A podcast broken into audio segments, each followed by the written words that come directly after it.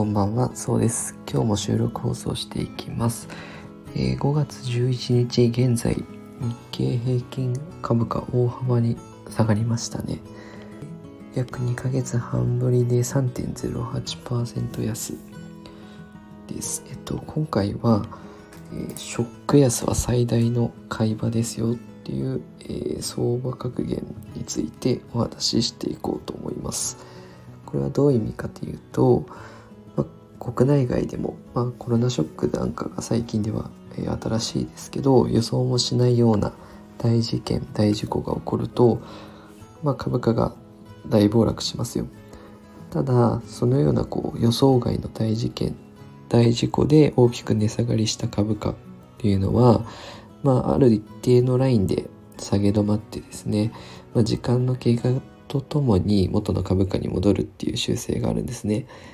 で逆にショック安っていうのはそういうコロナショックみたいな大きく下がる時というのは、まあ、絶好の買い場となる可能性が大きいですよっていう格言なんですが私もそれは実践していて何か大きく値下がりするようなことがあればある程度チャンスだと捉えています。えっと、実例で言うと、えー、私は、えー、会社で企業年金あの確定拠出年金をやってるんですけど、えっと、コロナショックが起きた時に、えっと、元本確保型の商品っていうのがちょっと残ってたんですね。まあ大体40万円ぐらいですかね43万円ぐらい、えー、元本確保の、えー、商品が残っていて、えっと、スイッチングといってあの預け替えっていうのができるんですけどコロナショックが起きた時に、えっと、インデックスの海外ファンドっていうのを、えー、一括で買ったんですね。そしたらやはりあの株価の方は戻ってきてですね現状で言うと、まあ、約50%ぐらい増えたんですけどやっぱりそういうショック安の時はまあ少しでもいいからですねあの入れてみるっていうのもいいのかなと思います。ただその買ってからまたさらに下がっちゃうっていうケースもあるのでなかなか見極めって難しいと思うんですがその場合はあの積み立て投資ですね。毎月一定の金額を買っていくっていうのがまず、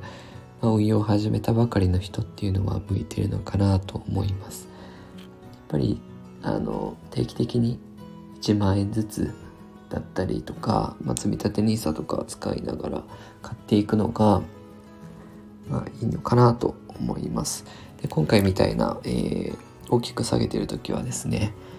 まあ、バーゲンセールが来たと思ってあのそんなに悲観的に捉えずですねもし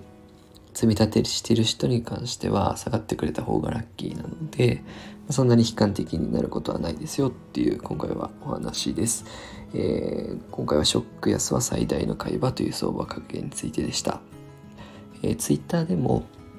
定期的にあのマーケットの情報だったりとか皆さんの資産形成に役立つ情報を発信していますので是非フォローの方よろしくお願いいたします。